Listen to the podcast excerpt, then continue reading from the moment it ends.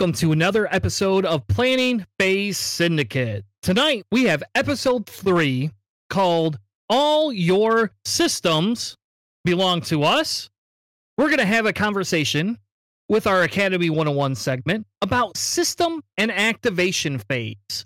We then, after that, are going to have a conversation and a roll call segment about trajectory simulator and sensitive controls because those are two cards that affect the system and activation phase that we feel could be prominent targets for people to play at your locals and in your meta. Then we're going to do our third constructing the Death Star. And then, folks, if you don't like our constructing the Death Stars, just let us know. We'll cut those out. But we find them extremely fun and we're going to use them to play on future games. With that being said, welcome to Planning Phase Syndicate. Tonight, I have my co host, Charles, the Mandalorian, the Scum Infector, and the Soontir Hater, Dillman, join us, as well as Matt Shivel, the, the bald but loving teddy bear that will give you a hug and help you learn X Wing as we continue our journey. Welcome to the show, folks. How are you guys tonight? Doing great. That does sound like you sound very great. You are not wow. making America great again with that, Matt. We gotta go. How? Let's go one more time, Matt. How are you feeling tonight, sir? All right. Come on. Fifth element that, I guess. Out. Charles. Good lord, Matt. Corbin, Corbin, my man. All right, I missed that. I don't. I've only seen that movie You've once. Seen Fifth Element? I've only actually okay, seen that movie once. I think the episode's over. Go watch Fifth Element once. Oh. All right, we, maybe can we stream? Oh, we can't stream it on here. We're gonna DMCA. um. Anyway, so Charles and Matt have joined us because we are planning Phase Syndicate. Our goal is to help work with everybody to teach you X-wing as well as give you some tips and tricks on beginners, as well as bring you some meta content and some fun gibberish that we conjure up in the meantime. Tonight, we are, like, as I said in the beginning opening, we want to cover activation and system phase because I think that's like really important to the game. I could be wrong. I could be wrong, but I'm pretty sure that's pretty important. It's integ- integral to the game. And it's just one of those things where um, those are some of the highly debated discussions on how you play the game. But given the fact that we're all different types of players and we want to give a little bit of knowledge and help you start off your journey into X Wing, this is essentially our way of helping you.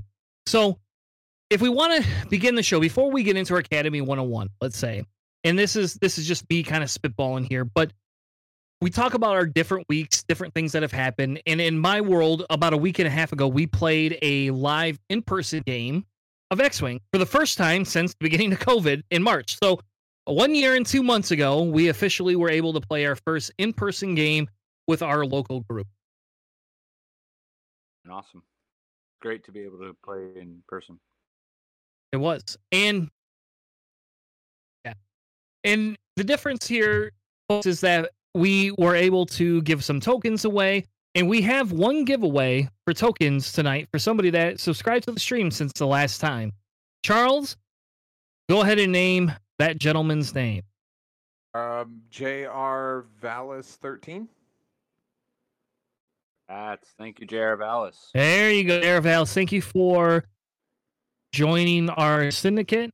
Um, we welcome you with open arms. What we need to do is Charles will reach out to you and get your address, and we will ship off our first giveaway for Planning Phase Syndicate ever in the history, the higher history in the galaxy three, actually, it's getting of our a, show. Uh, Only four episodes, like three said, episodes. I'll, I'll, pull them back up here, guys, just because you know why as well. Um, these are unique tokens; they're not going to be ever made again. So for our first three people who get us in there. Sorry, there's not great light, but it's a strain. Mm, not great light. There we go. A strain token and our Vader deplete token. Anyways, just a little thank you. Uh, and like I said, it's a one-off. You will be the only person that, of course, doesn't cheat and make it there themselves, but will be the only person that actually has them in the whole wide world, at least that I know of. So, uh, yeah. So join up, be that person, be that unique person. Thank you, Jr. Uh, yes, please get your address to Charles so we can get those sent out to you shortly. Thank you very much for joining the syndicate.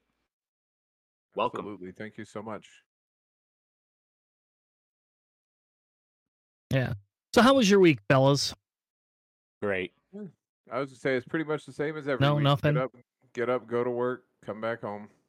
And by get up and go to work, I mean walk from my bedroom across my house to my my office, and then go home is leaving the office.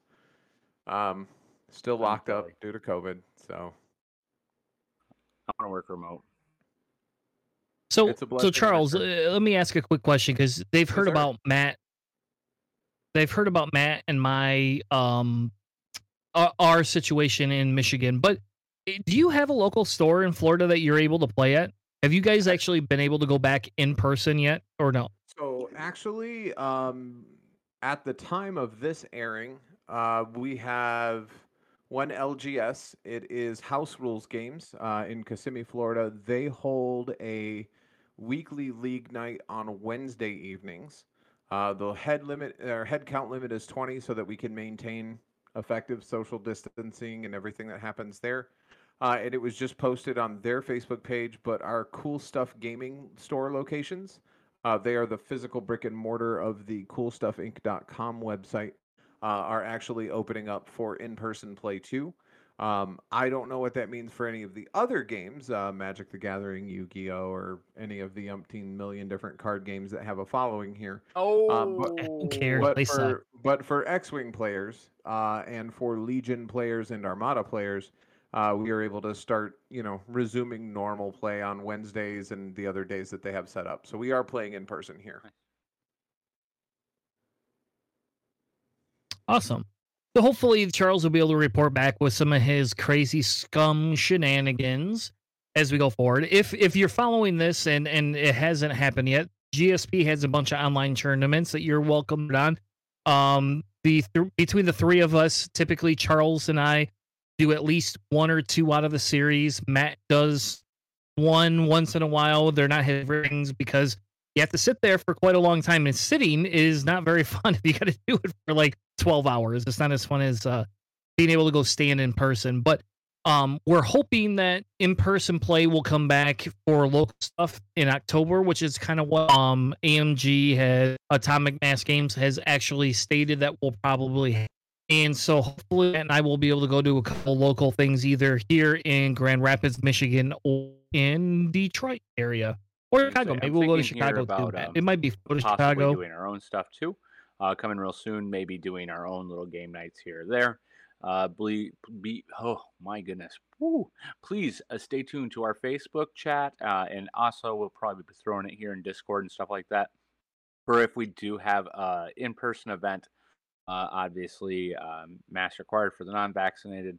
Uh, let's keep everybody safe. Uh, but yeah, they, it, we will be looking at that soon, possibly uh, TM, obviously, hoping for maybe a June uh, event. So if there is some interest, uh, please reach out via Discord or Facebook, and we will get you into possibly getting into some in person play again. Yay!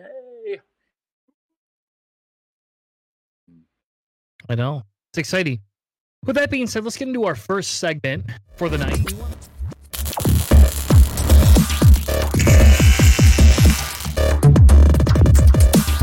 to discuss system and activation phase, right? And and it's very important to the Integral. aspect of the game. And what we're going to do is I'm going to take a quick setup and we're going to switch. There we go, over to our live emulation of the game. So, just a real quick uh, recap. In episode two, during our Academy 101 segment, we went over uh, the initial setup phase uh, and we went into placement as well. Um, so, and planning phase. So, we went over setting your ships up along the edge of the board, uh, placing your rocks, as well as planning your first maneuvers.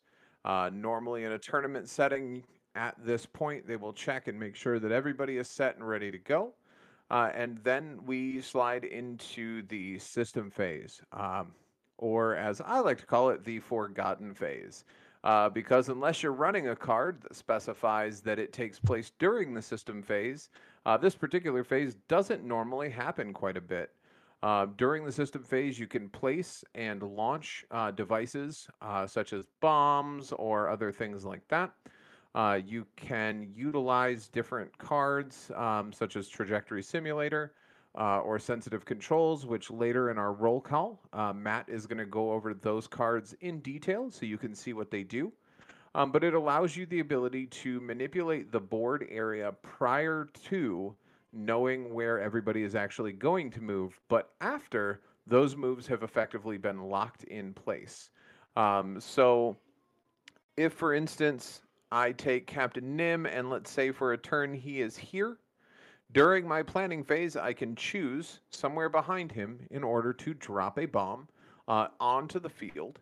Um, or, uh, as current meta at the time of this episode being recorded, uh, your uh, Zam Wesell whether it be your pilot or crew card, uh, is also chosen during the system phase. But mainly, uh, system phases just for setting up bombs, uh, getting them placed on the mat, uh, and getting ready for the next phase. Uh, do you guys have anything to add when it comes to system phase? Because that's really about it for it. The Just the decloak. Oh, yep. Um, I apologize. I completely forgot because in the Or scum world, we don't use that nasty, nasty things. We have other nasty things we use. Uh, but during the system phase, you also can de the uh, TIE Phantom or anything with a cloaking device or a Stygium cloaking array. Uh, we have those uh, there for you as well. Uh, you decloak that ship by removing the cloaking token, or in the case of, uh, is it Whisper? Whisper That turns and the Echo. cloaking token into an evade token? Is it Phantom Whisper, is the, Echo. uh, platform, guys. Oh, it's a platform. Okay. Yep. So if you Uh, look at the all of it- stream, you'll see I brought the Echo card up, and we're not going to focus. We're not going to focus on the other abilities. It's just that decloak ability. So essentially, you're going to get to move and go ahead and throw a decloak token on on one of these ships, Charles. We're going to pretend. But throw it. There you go. Throw it on Nym. That's which is crazy if Nym could ever decloak. Oh Lord, if I could so he- get a cloaking device on Nym. Yep. So there you go. So you could decloak in different ways. Um, So They're- they it can basically it's easy, either a barrel roll or a go ahead So when you decloak, uh, as you decloak, you decloak either going one forward, um, or is it? Uh, yes, one forward Oh, or two to the side, right? Depends on the base. So a small base is a two. Um, medium and large is a one. Okay.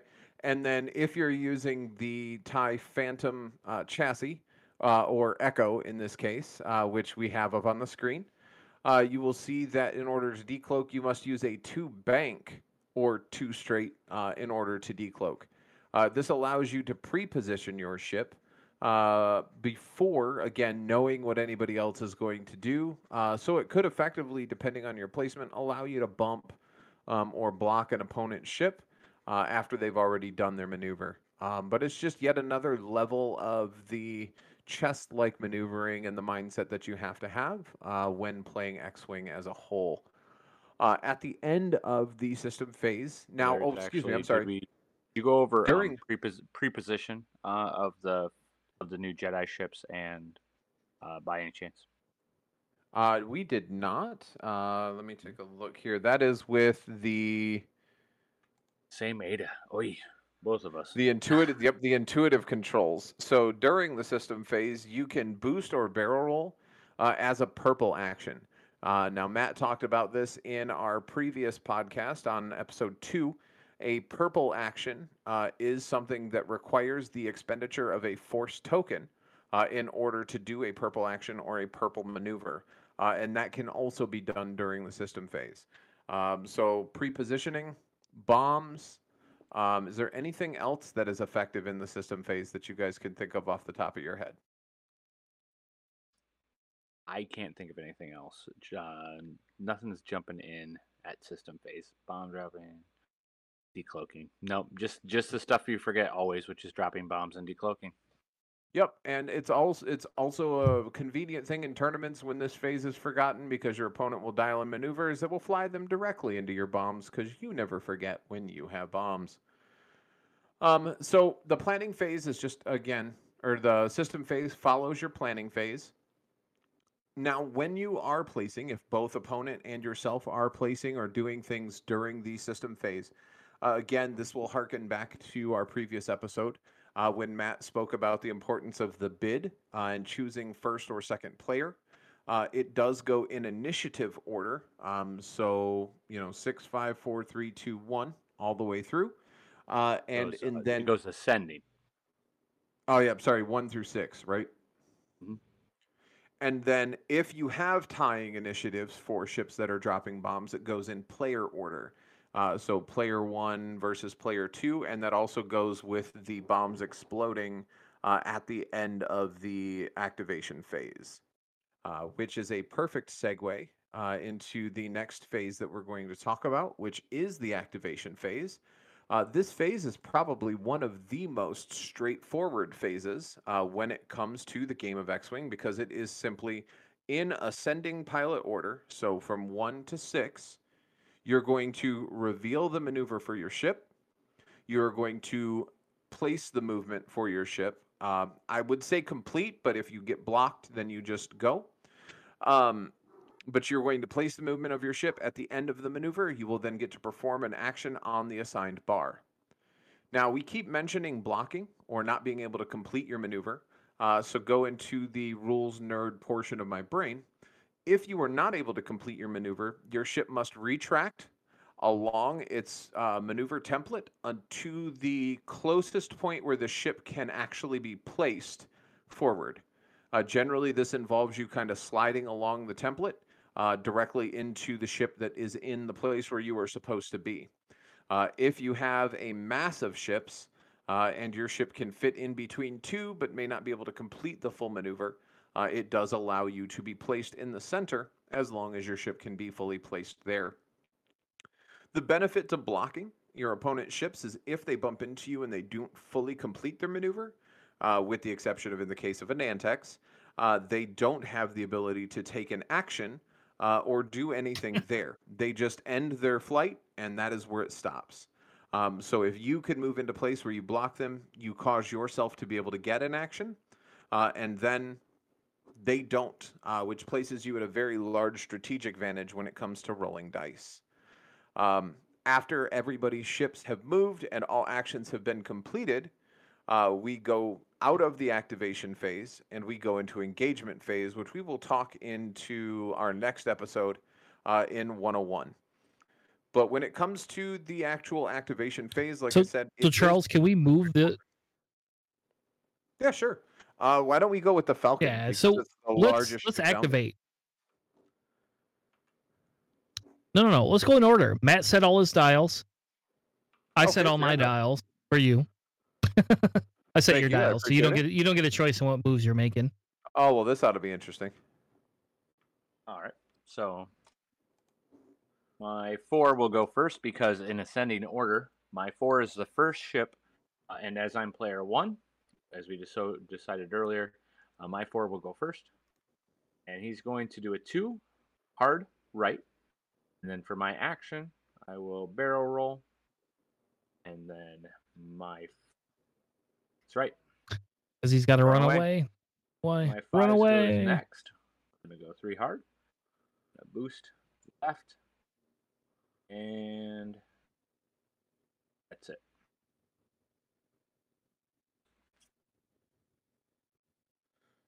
All right. So Charles is five, or I guess maybe mine is Nym. Is going to go five forward, That's a three straight. and he does not have a boost on him. Did I say five? I meant three. Sorry. Yeah, it's okay.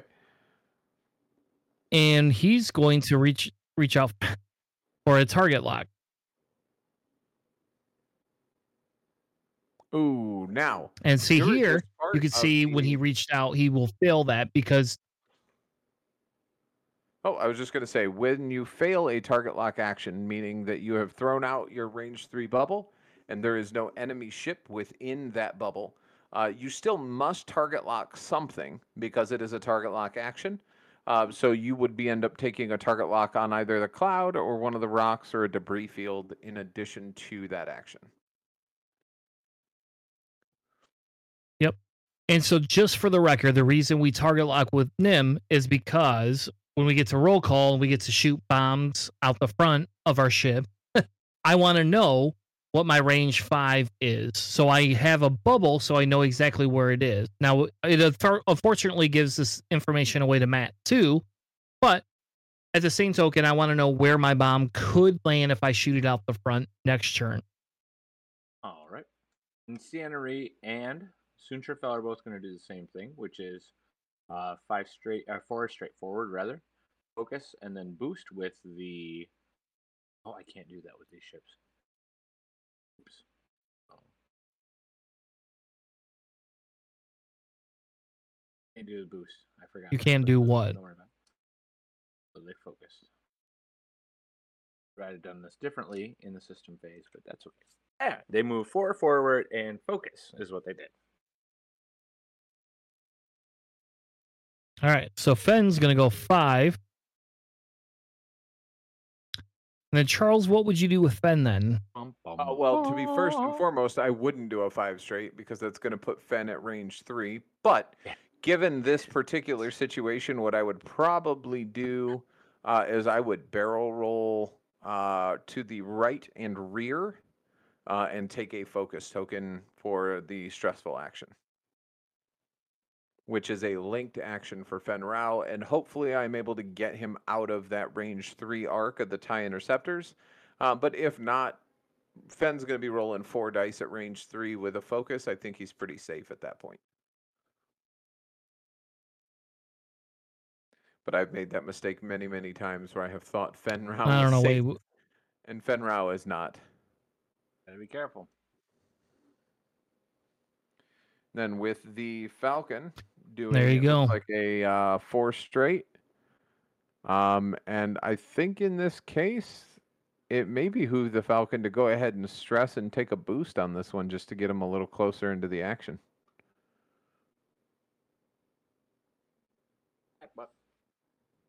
Yep, I think that works well. And then so that is all of the ships in the activation at this point. Uh, so that would bring us to what would be the end of the activation phase. Now there are plenty of cards, uh, probably a number bigger than what I can think of off the top of my head. Uh, but there are a number of cards that have abilities that fire at the end of the activation phase. Uh, one of those cards, well, hers is technically the beginning of the engagement phase, but would be one of my favorite pilots, which is Guri, uh, which, if she ends at range one of an enemy ship, she is ga- granted a free focus token. Um, but there are a lot of at the end of activation abilities that allow you to do things based on where everything rolled out and how well you were able to uh, plan for your opponent's maneuvers as well as plan what you are able to do. Um, looking at where we are now, the board state has completely changed, and this would allow us to transition into our next phase, which is the engagement phase. Uh, and that will be on our next episode of Academy 101. stay tuned.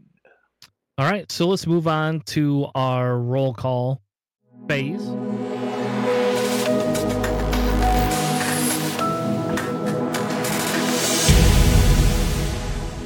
Have to put the cat down. You got you always got to wait with the cat. All right. Uh, so a couple of the cards that we want to discuss, and one of the reasons uh, actually I wasn't able to do the link maneuver. Uh, we'll start with that one. Is uh, is the uh, the card called Sensitive Controls? I'm sure Chris is bringing it up now. Uh, but basically, what that says is it replaces my auto thruster ability, which is that double reposition. Which, if you've been paying attention, uh, that's the reason why Soontir Fel is one of uh, Charles's most hated opponents. Um, but basically, it allows me to do a red, a booster barrel roll during the system phase. Uh, it's it's kind of nice. It adds what's called a pre-position. It allows you to change where your ship is at. giving it uh, added uh, ability to kind of confuse your enemies. So it does happen in that system phase. So as we discussed before, that planning phase where they set dials happens before the system phase. So basically, in this particular case, we'd be going back to the planning phase here and setting dials. Once you set those dials, is where this card would then take place. So um, basically, we would make our moves, and then I could uh, before, like for instance, I could take uh, Soontir Fel here, and I can boost left, just like that. And now I am a little bit different angle, a little bit less predictable as to where I was at. Uh, and then also I have some added options and abilities. Uh, because I can take that, it does allow me to have a little bit more uh, versatility, I would say. Uh, I can also barrel roll, like I'm going to do a Ciena Ree here. Uh, what I'm going to do is I'm actually going to go ahead and barrel roll her to the left here. Uh, gives me a little bit more room to have just in case a bomb does come out. Uh, with the next item we're, we're going to talk about, which is the trajectory simulator. So, basically, a way to think of your uh, s- the the sensitive controls uh, is is that it is a Jedi preposition without the Force, but adding stress instead. Uh, you do lose something. You lose that uh, secondary reposition that you have during the activation phase, which of course we just learned about. So instead of being able to say barrel roll and boost, now you can do the barrel roll ahead of time and then boost during your actual turn.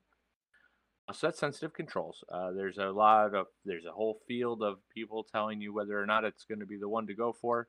Um, you know, your own personal mileage may vary. I personally think that it would be great to have the preposition on the lower initiative ones and the reposition on the higher initiative ones, uh, because it does give your aces or your ACer ships, uh, your your higher initiative ships, as I talk about the AC ones, a little bit more versatility and abilities. Um, next one I want to talk about real quick is the trajectory simulator. Uh, This one's kind of an important one. Um, what it allows you to do is it allows, instead of being able to drop a bomb, it allows you to launch it instead. Uh, so there's two terms that we're going to talk about real quick. Drop is behind the ship. Launch is in front of the ship. So when it says launch a bomb, it base you can put the bomb out in front of the ship and it makes you uh, do it at range five. So I'm sure Chris has pulled that up on the thing, but I'll real quick read it. It says during the system phase, uh, if you would drop or launch a bomb, you may launch it using a five template instead, which gives it quite a range in front of the ship. So uh, if, uh, for instance, Charles, you want to put the uh, the bomb launcher down there and and show one for Nym for me, uh, you'll kind of see where this is going to go. So it's important when you're first setting up and playing the game to know where exactly uh, or what ships have it on there. So be prepared for this, just in case. Like Chris was saying too, especially if you're playing in your own local local like game store, you can you can easily end up. Oop, here we go. Oh, you might have to do it, Charles. Other side. I got you. Well, it's Oh, not in the I right think spot. Chris may have to do it. Oh, did Chris put it down? Yeah. Yep, There there we go. Okay, Chris decided to do it. All right, so if you noticed, it actually moved it to underneath this ship, directly underneath that ship. Uh, those trajectory simulators do drastically change where a bomb would be because normally all you'd be able to do is drop a bomb unless some ship pilots do allow you to do a, a launching. Uh, but you basically usually would look at a one or a two launch. In this particular case, giving it a five launch, it throws it way in front of the ship and actually allows it to move and still not be bombed by that bomb. So it's it's a very useful tool and it is avoidable if you do pardon me, I'm so sorry, pay attention, but do be aware that it can strike you. So that's one of those ones that really uh, can affect you. Uh, it, if you're if you're not paying attention. So now that you know, uh, you can be prepared. Now, One- thing that we need to point out here with the trajectory simulator is an importance in the wording. right. Uh, in that next- during the system phase, you would drop or launch a bomb, not a mine. So that was the next thing I was going to discuss. Yep. So Yes. Are, are you are you are you are you picking at me because I played in a tournament where I actually tried to put a Techno Union bomber that launches things with with with that on there and it did not work and I ran into that the hard way and actually lost the game by 4 points because I tried to launch a proximity mine which you can see on the screen is a mine not a bomb figuring that I could launch it, hit the opponent, it would blow up, and I would like kill that shit. It was a TIE fighter, you know. So I figured it had two hole left. It could get hit with one. Max, you know, minimum he would be at one hull if he didn't roll any damage. So I learned the hard way you cannot do that um in a tournament and ended up uh losing that game So because of that. uh, it is a bomb, uh, as they both mentioned. Uh, like I said, it was the next thing I was going, but but it's all good. Um, you can still drop a mine, obviously. You just cannot use the trajectory simulator to launch the mine. I believe I've covered them. Is there anything I missed, guys?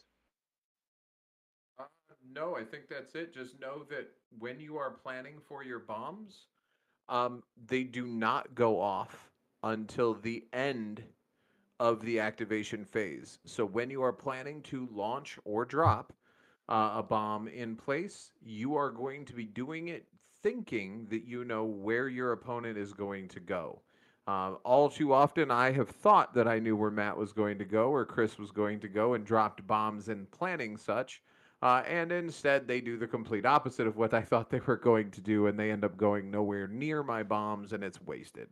Uh, so just be careful in that when you're trying to plan where your bombs are going. It's not where the ship is when you drop the bomb. It is where the ship is going to be after all the maneuvers are done. And so, actually, too, we didn't kind of discuss that, but so real quickly, I'm actually going to kind of mention this too. All right, so he's dropped this bomb in this in this turn. He's a five. Technically, he would drop the bomb before I get to make my pre-position maneuvers. So, in this particular case, I can go, uh oh, I now could decide whether or not. Because as we talk about it, it it really does start to add up in the initiatives. You understand why your initiative six cost so much more than your initiative one pilots. Uh, you you really do get those added bonuses, those added few little little things. If these were lower initiative ships, then Captain Nym could have thrown a bomb, and I wouldn't have been able to know that it was going to come or not come. I would I I just he drops at initiative five if I had ships that were initiative one, they wouldn't have that extra board knowledge or uh, the evolving situation as the initiatives go up, or what we call board knowledge. Yep.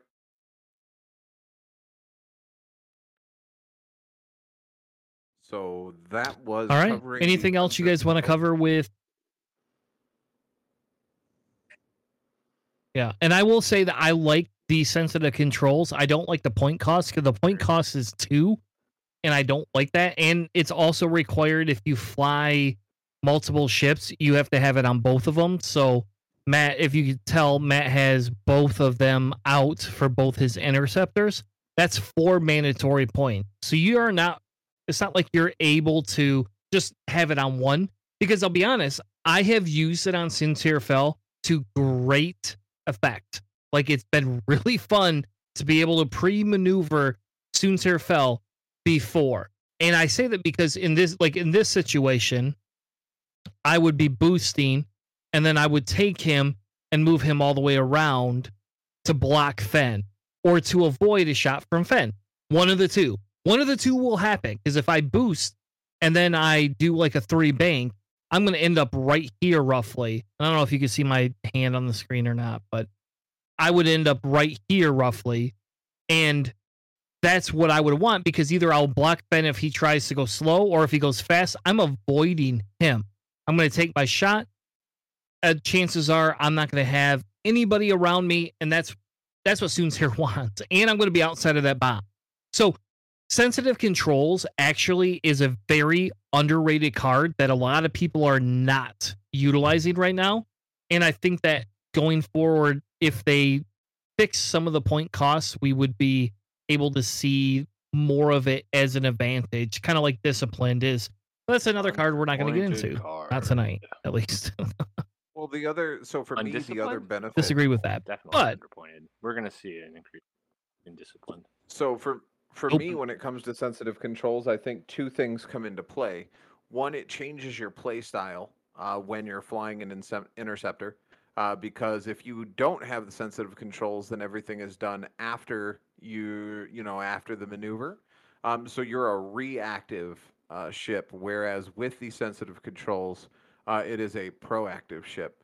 Uh, the other major benefit to it is if you dial in a blue maneuver after you do that, it gives you the stress to do the actual action, to do the barrel roll or the boost. And then you would be able to do a blue maneuver to shed that stress and still get your action. Uh, whereas after you do that um, without the sensitive controls, you're holding that stress and preventing that pre-position after the turn. Um, so again, it does mildly change the way that you fly your interceptors because, like I said, you're being proactive instead of reactive. Uh, but I do enjoy it for the flavor twist that it gives when you're when you fly against you know interceptors all the time. You know about the double reposition, uh, but having that preposition can mess with you as well. And our next segment is going to be another constructed S star, right? We're going to do another Well, one, aren't we? We are going to do another constructed S star, but why don't we, if we have time, would you like to do uh, what turns my dials, or did you want to wait?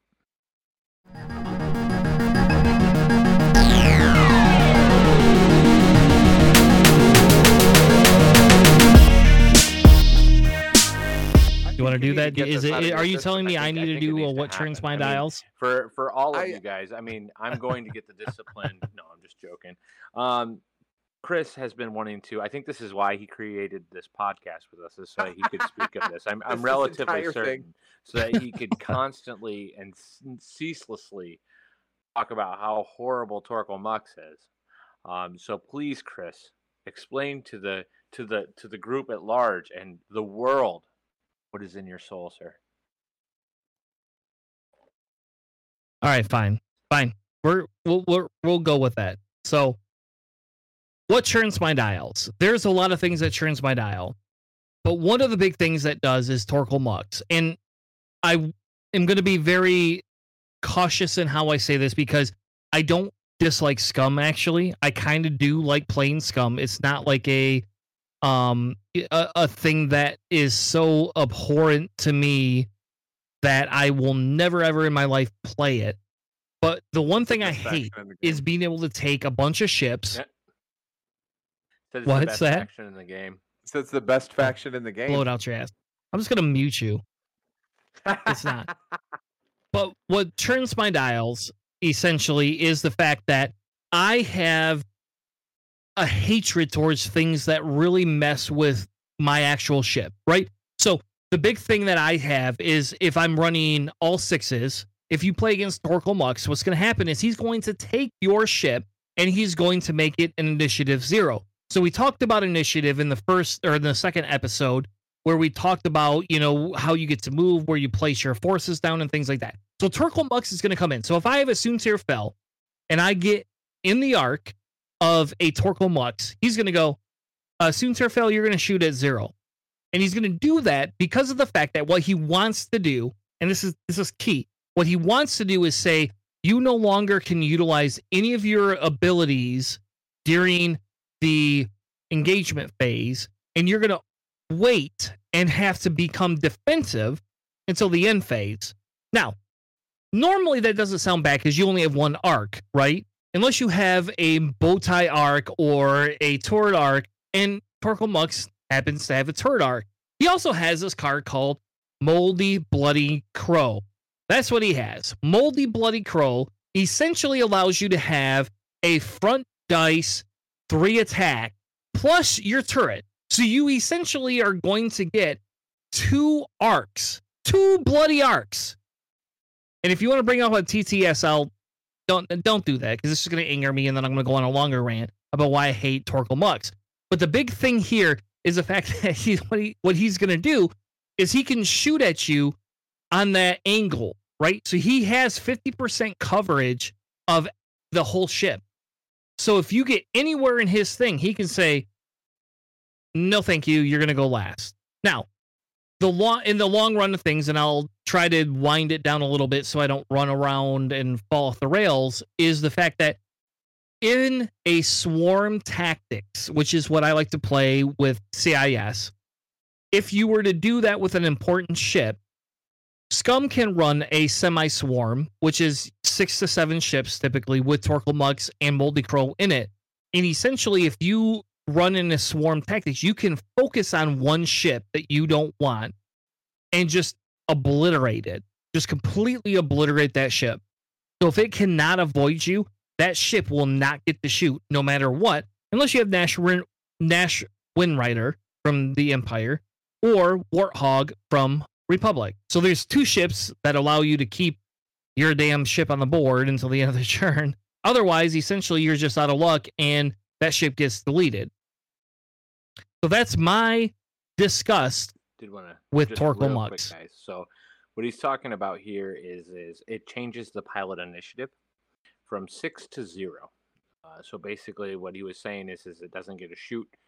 Um, generally speaking, your sixes will engage first. I know we haven't gotten to that yet, but uh, you you shoot and engage in a descending order, starting with six, uh, and then moving down to obviously zero. Uh, so the thing with Torkil Mux is he does take your aces, where normally you'd be able to set an ace up just in front of your of your um, like for instance, if Soontir Fel and Torkil Mux were facing each other, uh, Torkil is I believe a three. Is that right, guys, or is he a two?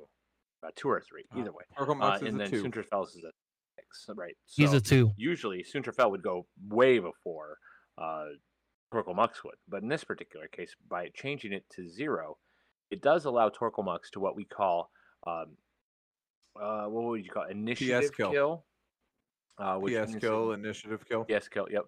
PS kill is a is a hangover from one. Uh, initiative kill is what we call it in uh, 2.0. Basically, what it means is you're removed from the board uh, at an initiative before you get to engage. And then the other ships that he was talking about were ships that allowed you to stay on the board uh, after you engage. So uh, that's one clarification I really quick wanted to mention. Uh, and then one other thing that he mentioned out there was Moldy Crow which is a 16 point title that can be added to the Hawk 290. Uh, it does give it a front forward three dice arc. Uh, so it does give it a basically 180 degrees of coverage area with its two dice uh, turret. So as he's not here to defend it, I guess I guess uh, I guess we'll go to our, our resident scum player to to actually expound upon uh, the strengths and weaknesses uh, of it seen differently. So the the strength of Torkil Mux, the list that I ran him in uh, most efficiently, um, is normally running Torkil Mux uh, with at least the Moldy Crow. Uh, if nothing else, you're running that at least. Uh, and then you're going to run uh, three of the Kihraxz uh, fighters, which makes this list forcibly in the uh, extended format as they have not been released uh, in 2.0 yet. Um, so you run three of them at the Cartel Marauder uh, standpoint there, which puts them at 37 points each. And then you normally pair that that foursome with Captain Seevor, uh, Captain Seevor is the mining guild type pilot uh, that allows if an enemy is in your bullseye arc, uh, you may spend his charge, and if you do, that enemy gains a jam token, uh, which would forcibly remove uh, maybe a defensive mod or a target lock uh, from that particular ship. with this particular setup, you utilize Torkil Mux to take a ship and force them down to zero. if you have flown it correct, you also are going to strip a token off of that ship, and then that ship is going to be taking five range one to two shots, hopefully, uh, from the Cartel Marauders and from Torkil Mux and Seevor. Uh, if you can get the Cartel Marauder into range one, that is a four dice primary attack, hopefully modded. Um, but most ships in the game, if they're small or medium base, uh, can't swallow five consecutive shots with no return shot back on those ships, uh, you tend to be able to delete a ship pretty quickly. And So- when you do that to someone like Fenn Rau, or you do I that gotta- to someone Hold- like, I'm gonna um, stop you. Yeah, go ahead. You you said you could have five of those cartel spacers. No, three. Three cartel spacers, Okay. Torkil Mux, and Captain Seevor in a list. So five shots, but three of them coming three dice, and then Or- depending on where. Torkil is. Now, I will say that Torkil is extremely powerful. However, he is not unbeatable. Uh, being that he is on the Hawk, the Hawk's dial is not amazing. Uh, the Hawk only has two defense die, which means you can knock it into oblivion pretty swiftly. Uh, and with only five health, uh, it has less health than an X-wing. Um, so not amazingly uh, stout of a ship, um, but again, if it's something that you can pull off, it is an amazingly fun uh, mechanic for the person flying it. Uh, and as we can see, uh, it creates some pretty healthy enemies and the people that have to fly against it. It creates a negative play experience for those who have to fly against it. There you So, go. uh, yeah, Let's just be so- honest. we're gonna just real quickly pull pull pull that back down a little bit. He talked about a few things there, so we're gonna go into a Kihraxz fighter, uh, which is the scum ish equivalent ish, lots of ishes there of an X-wing. It's a three attack dice gun with a two defense dice. That one just has, I think, one shield five five hole. Uh, slightly different. Basically, uh, it's a heavy fighter, uh, like the X-wing would be considered. Uh, he also talked about. Oh, we lost Charles. He also talked there about uh, how it was a little less uh, survivable, and that is one of the the things that you do see with these hawks. Uh, and I know that it's hard and it is oppressive, especially when you have all those attack dice coming in. But one of the things about it is is that you can sometimes definitely dunk on uh, those hawks. You really can give it a little bit of uh, of a tap and just take it down from from the from the list pretty quickly. Uh, so that was that was a good point. Uh, it does also uh, not have a lot of uh, of flexibility when it comes to movement. The movement dial is kind of locked, uh, but with the moldy crow, you it allows you to bank focuses as well. I didn't add that on. I should have said that when I did that. Uh, it also allows uh, keep up to two focus tokens from uh, previous turns. So that is another thing that the uh, Moldy Crow title allows it. Welcome back. Uh, either way, yes. you. Uh, when you have um, when you have Mux with the Moldy Crow, uh, and they have been uh, recently, you've been seeing him paired with Zam Wesell. Basically, you really start having a pretty formidable ship. Zam Wesell basically allows you to, uh, at if the pr- correct situations are met, to basically shoot twice, uh, and also take free locks. So those are uh, pretty oppressive tactics. So Chris is correct; it can really, really change the swing. Um, is it? Uh, I don't know. It's hard to say. It basically makes it no fun. It definitely makes it no fun for Chris. Uh, and um, Is it Nantex it- levels of overpowered? yeah, right. It, it, I don't think I don't think it's Nantex level personally, but I mean it is it is a it is a it is a very powerful ship. It is a very um, substantial portion of a of a list. So definitely keep an eye out out there, guys. And now now that you know, and now you know.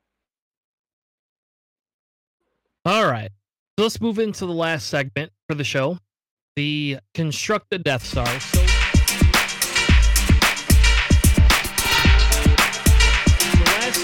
episodes, you got to see Charles and Matt build Bliss. And what's going to happen is next episode that we do next week is going to have John join us to essentially build a list that will allow us to go ahead and fight for two different people, right? So Matt and Charles are going to fight, me and John will fight. So what Charles and Matt are going to do is help me build a list essentially that we're gonna take against John. And the best part is he's not here, so he doesn't know what list I'm gonna build with you guys. It's not like And we're not gonna tell him. this or anything. We're not gonna tell him. He cannot mm. see. We're not gonna distribute this it episode we until gonna, after what, he's built his now? list. No, we're not Until going he to builds release his this list. until he re- Oh, until he builds what his it is? list. It's a super secret episode. Yes, this is our Super super, secret episode three. Gotcha. He won't get to see this live until after. Wow. All right. Well, okay. Let's definitely let's uh, definitely give Chris the advantage over John. I think that's fair. Uh, Alright, I think I so- think any three of us in this current podcast could use every advantage over John that we can get. Agreed. All right. All right. So last time, what happened is I got to pick a or Matt got to pick a faction that he wanted to fly, and there was a veto. Correct? That's how we're gonna do this. Uh, Yep. Yeah, you yeah you can veto the faction, and then you can veto a ship. All right. So do you pick the faction and then I veto, or do I get to pick the faction and you veto? Uh, That would be the the other way, and then you pick another one, and we can veto. So it basically gives us a lot of control over the faction, much less control over the list. I definitely think this should be a scum list. Mm. I would say no I veto because that. then he's going to be tempted to put Torkil Mux on the field. Yeah. and Oh, there was no Torkil Mux temptation. That was going to be the first ship I put on the list. Well, I know, but he will still fly it. I mean, I don't. fly I, it I think we're hate good it. on not putting Torkil Mux on the field. Yeah, I'm gonna veto scum. Yeah. Okay. I'm vetoing scum. I don't want to run scum. Alright. So I'm actually going to say resistance. Oh, okay. Are you good with resistance, sir? Yep. I, I well, I don't get another veto, but yes, I like resistance. Yes, and I have ran mean- resistance quite a bit. I guess So- it goes out to Charles too. Charles, are you good with the resistance? I think I'm totally good with resistance. the fun grouping. I, I like it. Yeah. Fireballs, And in here we fairness- go. And in fairness, we don't have you ran Republic, Matt ran CIS. I knew I was not going to get CIS, even though that's really what you should just give me if you want me to beat John. Um, but You play John. I will don't take. I'll take Republic. I love Republic, Mhm. and we don't have any bans, so you can't get rid of heroic for me. So Yeah, that's true. Uh, but we can just not give you A wings. you you could. Yep, you could. I know what you're going to give me, you butt muncher. Oh, all right, go ahead. Well, ahead. apparently, if you know, go ahead, Charles. Uh, I'm going to do something that I've not seen him fly and I haven't seen on the table in quite some time. Uh, we're going to throw an MG 100 Star Fortress in there. Yes, you are. That's where I was gonna know. Go too. I knew that yes, was I your aim. am. And if we're going to do that, we're going to put Vennie in it then. Okay. I'm good with that. I I'm mean, good is with that, as a I pilot. mean, was that your was that your veto? Because I didn't hear him say one. Um, just saying there. What were I'm not you vetoing anything. I'm gonna. I'll let you. I'll run. An, I'm gonna hold on. MG Let me, let me 100. look at these pilots. Let me look at these pilots. Oh and my see what God. We got.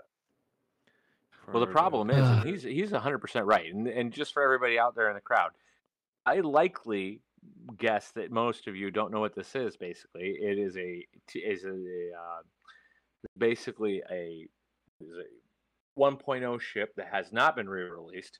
I think it'll be one of the less released ships, if I were to guess. It is a large base. It is a bomber. It is big. It is fat, and it is slow. I think I'd like to. I'd like to see Edon Kappehl. So he's in Initiative Three. After you fully execute a blue or white maneuver, if you have not dropped or launched a device this round, you may drop a device. That's kind all of right. I'll allow it. You're killing me though. Vinny's. Well, okay. Vinny- so see, here, Vinny's here's the the thing. staple, man. I like, Like Vinny. nobody One runs of- these things But without Vennie, Vinny. but Vennie is not concentrating on the bomber potential of this ship. Mm, He's that's true. concentrating on the gun. He's concentrating on the fat B wing that this ship is. I want you to focus on the bomber that it can be. right. Then I'm gonna add trajectory simulator to it. I'm definitely in for that. All right, Matt. All right. Good question. What to do? What to do? As you've already set the pace. Ooh, the problem now becomes I, I see this as a bombing list now as a problem. Like Fireball him. Give him Oh. a fireball. why why would I do it when I know you're going to? Like, Well, we could just bounce fireballs back and forth, and that's the rest of the list. should we give give a fireball a, Oh with a, a bunch of bunch of crappy pods? I mean, let's. I mean, you know what? I Gener- like- I- generic you know what transport I love putting on the board. I love Cova Nell with Leia. I love it. It's a huge piece. It's amazing. I'm giving you Cova Nell with Leia. Transport, uh, resistance transport, pilot Cova Nell, crew Leia Organa. A lot of points, but it's awesome. All right. Well, Oh. we're gonna add stuff, I think Edon. Oh man. We well, we obviously got to have some bombs. we got to have a payload of some sort. So yeah, I think we should flesh out these two astromech on there, ships, and then we'll fill in with something else. Because right now you've eaten over a hundred points in the two ships. I've eaten- Exactly. Your ship is more than mine, bro. I think we're gonna have to go with seismic charges at least By one because point. we're gonna we're gonna have to go with seismic charges because if we don't, I can't blow rocks up. Then I can bring rocks. I can my goal can be to put rocks in front of them and blow them up in front of other people. Not a bad idea. Because both these people ain't gonna move very fast. R four They're gonna, like- is a is a staple on the Cova Nell too. So I highly suggest an R four Astromech upgrade on Cova Nell. And that's fine because that's only two points. So Mhm. I, I agree with you. Actually, I, I like that on her. Uh, I would also take a second payload on the uh, on Edon. Uh, maybe maybe uh, uh, thermals. Or do you feel more like Nope, I like thermals better than anything else. Personally, I wish I had Count Dooku, but you didn't give me CIS, so I don't get my Count Dooku. I'm sorry about your luck. So if I can re- make a recommendation, this is not by all means saying that we're going to put this anywhere. Um, but I think that you should have two gunners um, on the Star Fortress, one of them being Paige Tico and the other being a skilled bombardier. All right, so I don't know what Paige Tico is. After you perform a primary attack, you may drop one bomb or rotate your. All right, I'm gonna go with Paige. I like Paige Tico because I can use trajectory simulator to launch it. Correct. Correct. And you I'm- do it after right. you attack so that bomb gets some extra usage for for board denial. And skill bombardier is only two points. Yes, And I Skill can now Bombardier use gives you the you can the do four. four straight to launch as well, or a Alright. two straight to to go out the back, giving you extra added coverage bonuses and stuff like that. Not a bad way to go. So the question is now, Charles. I think that those are pretty full. They're pretty filled out. The only thing that I would add, if it were me, maybe is a heroic. But let's see how many points we have left at the end there. But I think that's pretty filled out. I'm gonna put heroic on anyway because it's only one point. Cova, put so it on Cova. You don't need it. it's going. Done. About Cova now? Dunzo. Okay. okay. All right. So we're at 134. Now the question is, what piece do we shove into this very mis- mis- mismatched list? it depends because some of me says you put fireballs in, and then some of me says you give me Poe. Yeah, that's I'd say somebody But- says Poverdrive thruster with Poe, but I don't know. But the problem is, I'm pretty sure Poe is pretty expensive. Oh, exceptionally expensive. But we Uh, depending on the- which Yeah, so- you go with. Points. Yeah, we can go with I got six points left. Girls of Hope Poe. So I have my thought, just for just for sheer annoy factor. I think we should go with Kazuda uh, in the fireball. Yeah, I like that better than Poe. I'll be honest.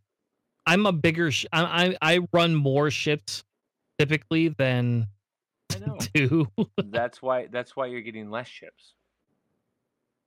To be fair, to be fair, if you so here's the thing: if you left Kazuda with no upgrades, you could fit a Colossus Station mechanic into this list and end up with a four ship list just with two fireballs.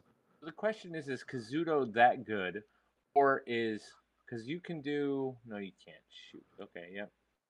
Yeah, you could do. So the reason that I the reason I put Kazuda in there is if the enemy's initiative is higher than the number of damage cards you have, you may roll one an- one additional die. So he gets ah. an Oh. additional attack and defense die as long as someone's initiative that he's shooting at or defending against is higher than that and he starts the car or he starts the game with one face down damage card to start.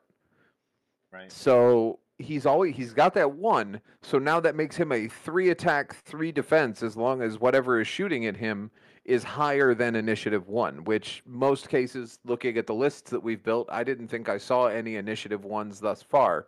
So unless John happens to get assigned by the three of us a droid swarm with all I ones, Right. I think this is a pretty solid pick. Um, I do have a Yep. question, and here's here's maybe a modification. If we drop skilled bombardier and we drop heroic, we can give him an R5 astromech on Kaz, which allows him to repair his damage card, uh, and thus have no damage cards and make his ability that much more effective. Let me, you know what? I want to look at something because I like that R5 Astromech, but how much points does this? R5 I need astromech. four points because I'm going to put Rose. like I don't know what else to do. I got So you points left. I mean, technically, you could do that without get putting rid of Rose. heroic. Mm-hmm. And that Oh, gives then my the- idea is not going to work the four points required for the R5. because throwing a shield upgrade on Kazuda would be crazy because you can heal that damage and then you don't take a a damage for a you still know for the first attack, but yeah, you can still continuously heal off of that with the uh well, Well, at least two get of 'em. two. Yeah. Now remember, you can only repair the face-up ship card or the fa- or the face-up ship card if it's a ship damage card. So hopefully that's the one you draw. Um, but I like Kazuda with, Uh, with R5. Kansas fire, You can- Fireball, you get the pick. Yeah, you can repair a face Just down so you know. damage card too. Oh, fair enough. Yeah. Um. So, so here's the thing: if we do Kazuda and we take out the other fireball, and you make it a three-ship list, then you still have room for the skilled bombardier, for heroic, and you said you wanted to throw what on Cova Nell? Heroic on Cova. And skill Right, and then he Bombardier said there was something else that he wanted. No, no, no. I was going to put Rose in there for a fourth ship. Oh. Can I got 24 points to play with right here. No, Rose not, in the no, I, not, Yeah, Rose Not anymore, I Rose is can't. points. So you can do Rose instead I'm of one point the- short. Oh, you could. Uh, then okay, drop so, sk- drop skilled bombardier. Yeah, I did. so you drop skill That's bomb. 200 flat, dude. Yeah, and you add heroic back to Cova Nell, and you're fine. I'm I'm at 201. What do you got on? So we've Cova Nell? got the Star Fortress with trajectory simulator, Paige Tico, thermal detonators, seismic charges. Hmm. Yep. You've got the resistance transport with Cova Nell, heroic, Leia, and R4. Hmm. No heroic. Well, okay, but you can add heroic. Then Kazuda um, with the R5, Mm-hmm. and that's it. Well, do you want me to? Okay. So do you want me to drop Kaz's fireball then? Oh, you put the title on there. That's the piece you had You that I Yeah, because then I do- could you don't need to pick do the, the damage card I want. Yeah, but you you don't have to see. So with the R5, you remove that card right away. So there's no point in doing both. Do one or the other. Yeah, because the R5 is going to let you heal that Okay. card because it'll mm-hmm. be face down no matter what. It's only Right. face up if you have to expose it. Mm-hmm. Yep. So then I could put heroic back on Covanella, and I got 200 flat. And Yep, and you got Rose 200. I think that's a solid list, my friend. I mean, Is there It's is there anything that you want to it, veto or that you can pull off? Am I allowed to veto the Star Fortress? No. or when it came out. I mean, come on, dude. It's an 11 health B wing. Like you're gonna, and it's got a bow tie arc. We could do Vennie instead. I guess. Vennie with Yeah, but if we do Vennie, we lose a. Well, I mean, Vennie gives you an option for two more points, but again, Edon gives you so many more options to uh, to drop because after you execute your maneuver at I three, you then get to drop a bomb. or launch a bomb because you have trajectory simulator on there. Oh, let's see here. With, with that, you do. Is it Agile Gunner? Which one is it? Nope. You do. No, I think you're right, Charles. I think I think we stick with this. Um, it's a fun list. I've never run Edon before, in fairness. Interesting. So I don't run. I, I don't run Star Fortresses ever. So I think we all have something on the list that we've built where we're looking at it and going, I have never seen this card on a board ever. Let's give it a shot. Because I have mm. Kit Fisto. Yeah, and against your list, I would 100% take this. Yeah, I would win. You're not wrong. I would essentially decimate your list. But again, I don't know what John's gonna pick, so that's fine. It's There fine. you go. It's fine. It's the idea is is to have Have fun. some control. I will admit I've never ran a Star Fortress, and if it's fun to run, I own one, so I could put it on the table next time. I, that's the goal is going to be is to have fun, enough fun with this that I can put this on the table and have fun. Exactly. That's going to be the goal. So- I agree with you. We're going to go with this. I saved it. It's uh, my Tanner construct the Death Star, and uh, that's that's the way that's the way it is because all our systems belong to us. That's how it works. right, guys. So let's just do a quick rundown of Chris's list. We have the MG 100 Star Fortress with Edon Kappehl, trajectory simulators, Paige Tico, Gunner, se- seismic charges and thermal detonators. We have the Cova Nell with Heroic, Astromech R4, and Leia Organa. We have Kaz in the Fireball with the R5 Astromech and Rose in the Resistance Pod.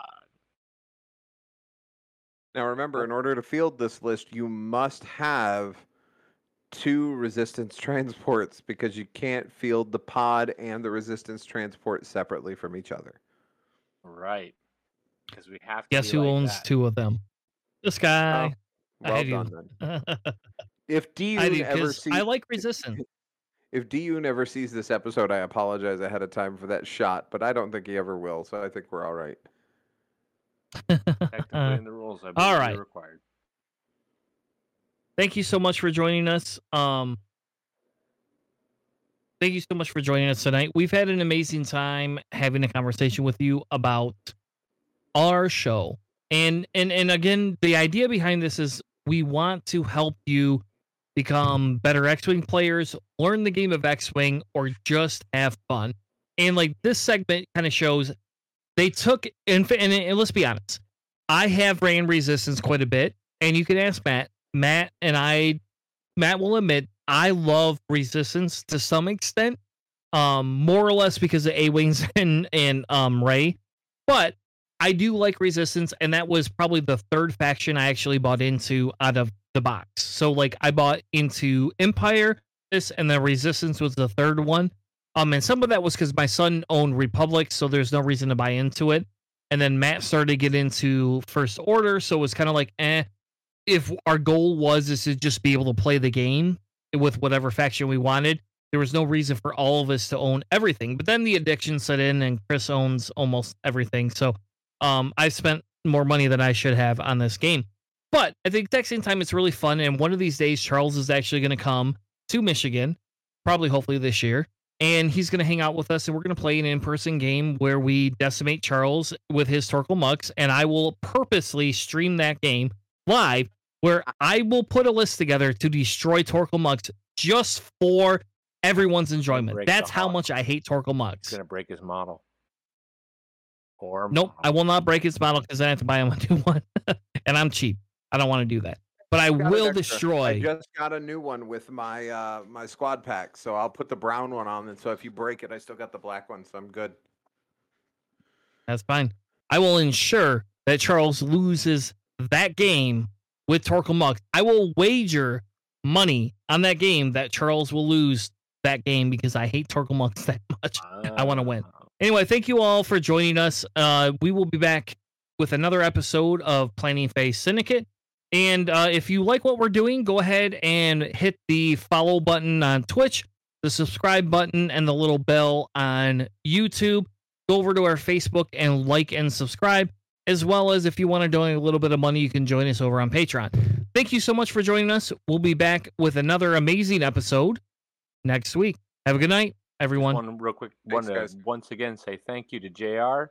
please make sure to get your information to Charles or myself. Thank you.